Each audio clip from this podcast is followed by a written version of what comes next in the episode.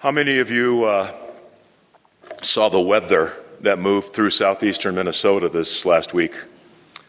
Uh, I'm getting reports from people that live in the town where I served before coming here that they had like 18 inches of snow. And they didn't want me to tell them about the weather here in Albuquerque. Um, it was about this time, uh, 19 years ago, that the appointed call committee of this church was in communication with many pastoral candidates. One of them was a, a young pastor named Bruce Wilder in Austin, Minnesota. And I'll never forget uh, when the phone call came asking if I was interested. And this is my confession to you, my sin of pride. I, uh, I was proudful that I'd never invested in a snowblower the entire time I lived in Minnesota. If I couldn't do it by hand, by shovel, well, then I couldn't even call myself a man. See, that was my pride. And the day the phone call came, we had had our third winter storm move through, and I was now stacking the snow as high as I could reach with the shovel. And when the phone call came, that wall of snow on the south side of our driveway had just collapsed on me. I'm standing there with snow up to my waist, and Kirsten says, It's someone from New Mexico.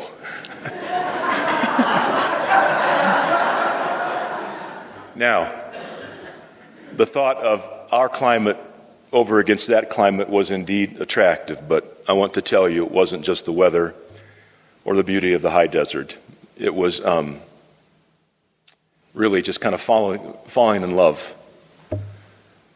with what God was doing here with, with this congregation. And it's hard for Kirsten and me to believe that we're fast approaching you know, 19 years of uh, making New Mexico our home.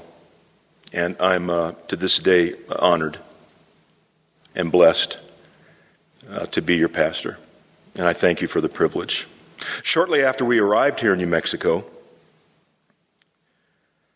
I learned many things um, the first two weeks, my, my cuticles were so cracked, my hands were so dry, my lips were so chapped, I wondered what we had done in this dry climate. But over time, you taught me drink more water.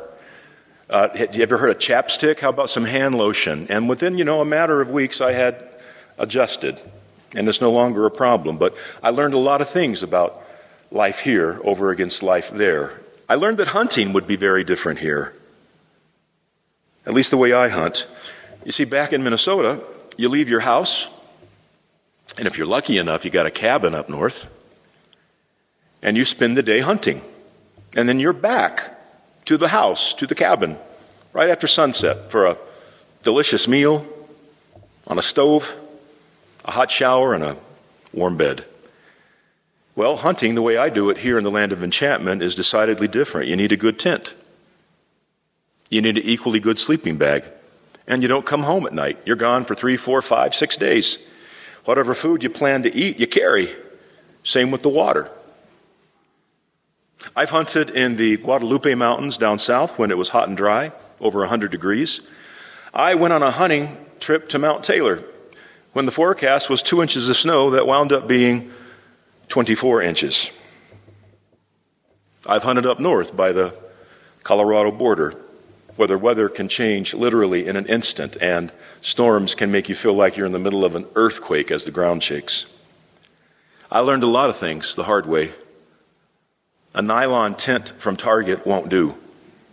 Don't ask me how I know this. I'll simply say hypothermia.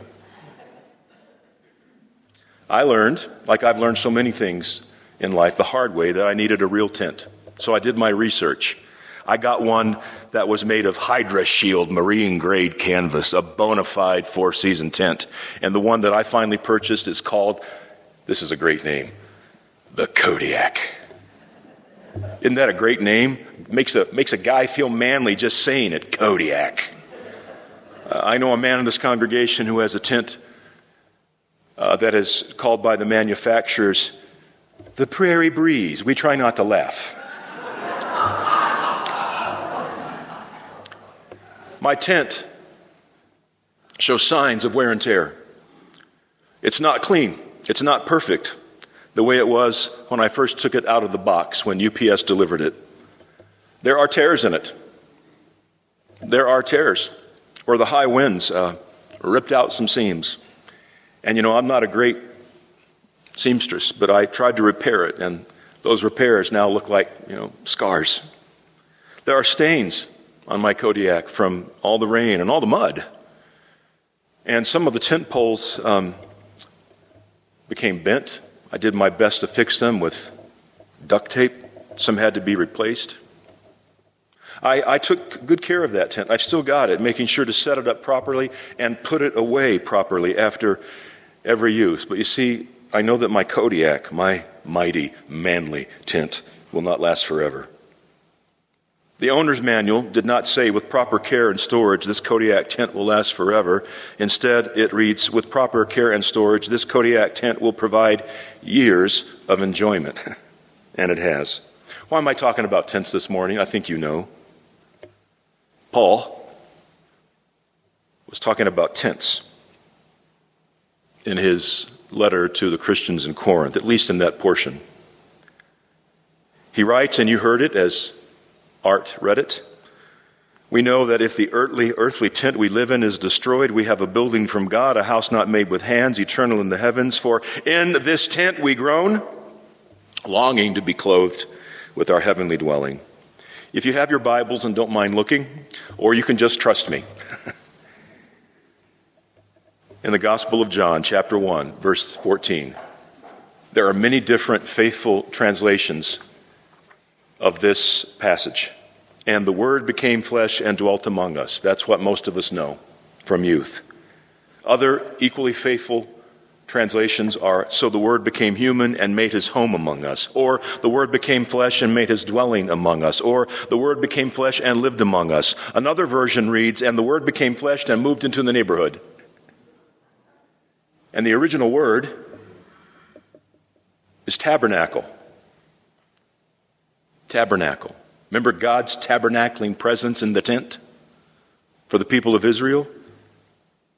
In John's gospel, the word became flesh and tabernacled. It, Jesus, the word, pitched a tent and moved into the neighborhood.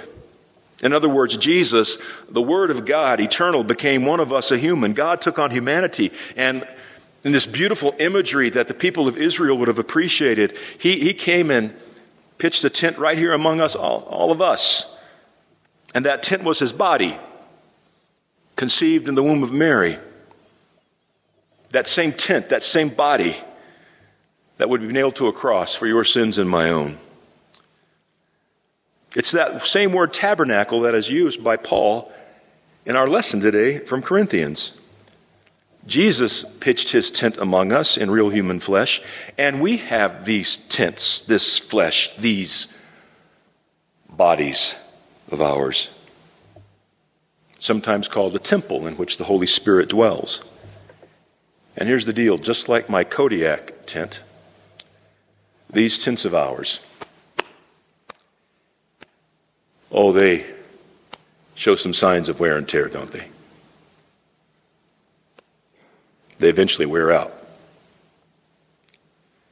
We are not smooth skinned and soft like the day we were born, not one of us. We've seen some wear and tear. Some of us have scars, big ones. Some scars are not visible to the neighbor, but we've all got them.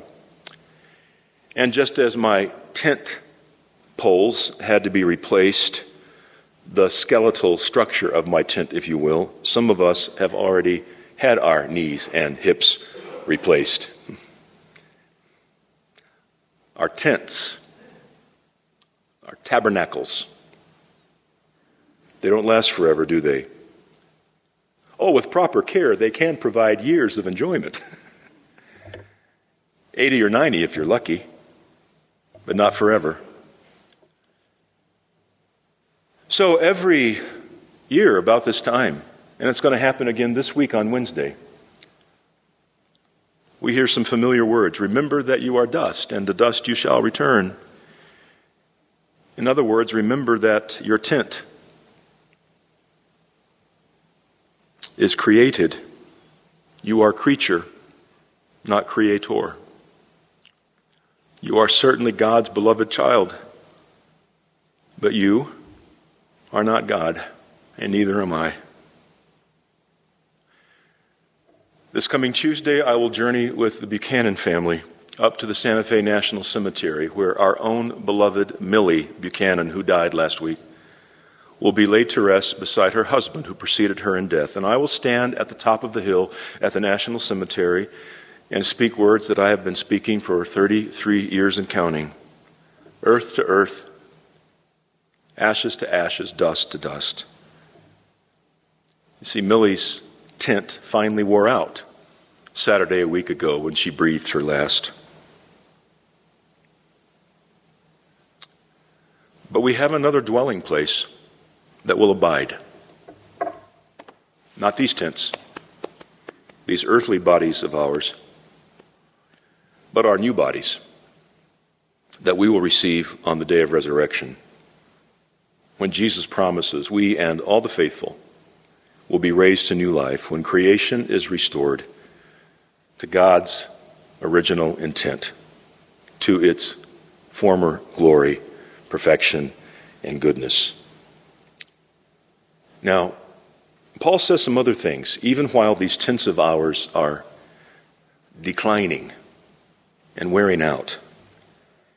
He speaks in the midst of that demise, if you will, of this newness of creation that in Christ we are being transformed, we are being renewed. The dirt, the stains, the imperfections, all the things we know that they will be left behind, everything old is passing away. This is, this is the promise we hear in the book of Revelation. Death will be no more. Crying, pain, Mourning will be no more. Those first things have passed away. The one seated on the throne said, Look, behold, I'm making things new. And that's what God is doing in your life right now. Even though your tents are wearing out, and so is mine, here's the good news the Lord is renewing us in faith, hope, and love.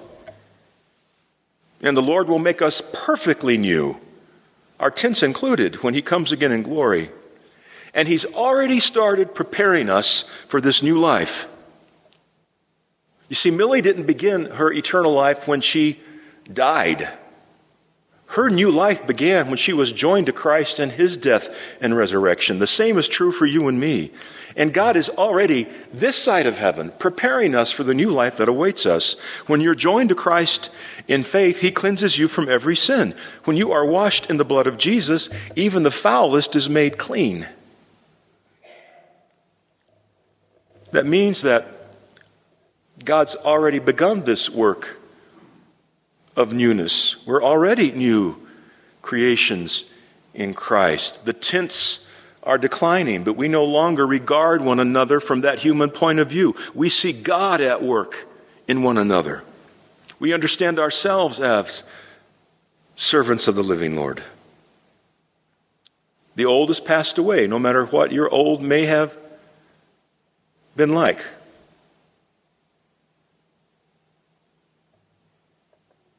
The new has come. And even though our tents will not last forever, we will. Eternal life begins when Jesus has his way with you, when the love of God takes up residence in your heart. And when you learn, as Paul reminded the Corinthian Christians and reminds us today, when you learn in this process of renewal that we don't just live for ourselves, we live for Christ. And that brings us to a theme that may seem odd in the midst of a, a reading of such promise and such hope, that, that this theme of judgment. Paul reminds us that all will appear, all will appear before the judgment seat of Christ. No one gets an out. The righteous, the unrighteous, the churchgoers, the non churchgoers, the rich and the poor. We will all appear before the judgment seat. The kingdom of Christ is a kingdom and is not a democracy. He is king of kings, Lord of lords. We didn't vote him into office. We can't vote him out. He will judge us all, the living and the dead. All must appear. And what we've done and said or failed to do and say while in these tents will be judged. Christians need to remember, and a lot of pastors need to remember, that when speaking of judgment, we're actually talking about two judgments. And Paul hinted at that in our reading today. The first judgment is already in. We've all sinned and fallen short of the glory of God. We're already as good as dead, for the wages of sin is death. That judgment has been rendered. And that's why Jesus went to the cross. He died there for your sins and mine. We have been declared guilty of sin. And in his death, he atones for the sins of people like you and me and all who've ever lived and will live. So let's just remember the first judgment has already been rendered, and the verdict is guilty. And God, in His mercy, died for guilty sinners like you and me. And there's a second judgment coming. Not when the Lamb of God is hanging on the cross with a crown of thorns, but when He's seated at the right hand of the Father on the throne of heaven. And even though we live and move and have our being in Christ, and we are saturated with God's grace and mercy and love, our Father in heaven cares very much what we do with all this grace and all this mercy and this gift of forgiveness. What we have done with our life in Christ while in these tents, it matters. And we are accountable. Look again at verse 15 in our reading from 2 Corinthians. He died for all, so that those who live might live no longer for themselves, but for him who died and was raised for them. There are plenty of people living for themselves, and they're quite successful at it. Many of them make headlines. They're considered by the kingdom of this world to be the winners, the top dogs, the most successful. But they'll be judged, as we all will be judged. Did you live just for yourself, or did you live for not just a higher power, but for the living God? It's a question I ask of myself as I think of another week ahead of us, as I think of my life, knowing that this year I turn 60. How am I living? Am I living just for myself or am I living for Jesus Christ, crucified and raised? And then we're reminded of this very beautiful image. And it's an image, I think, that speaks of grace and authority that's not ours.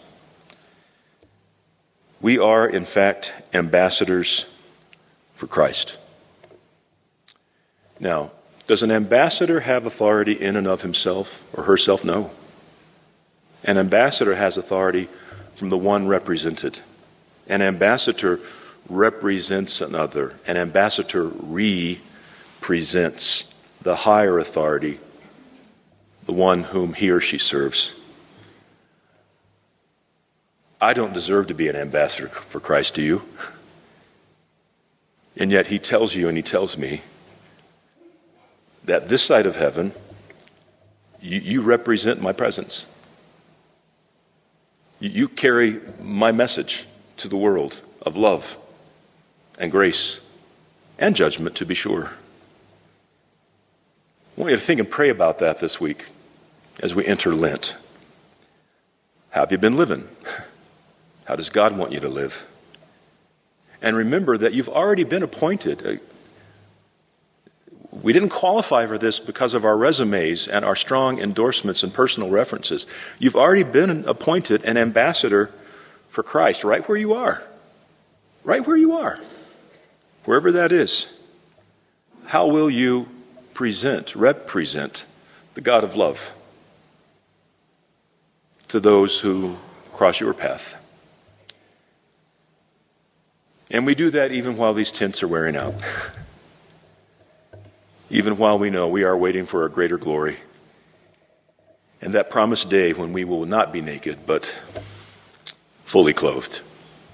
So until we see the Savior face to face and stand before that judgment throne, my prayer is that we would serve him well and live for Jesus and be faithful ambassadors. In the name of the Father, and of the Son, and of the Holy Spirit. Amen.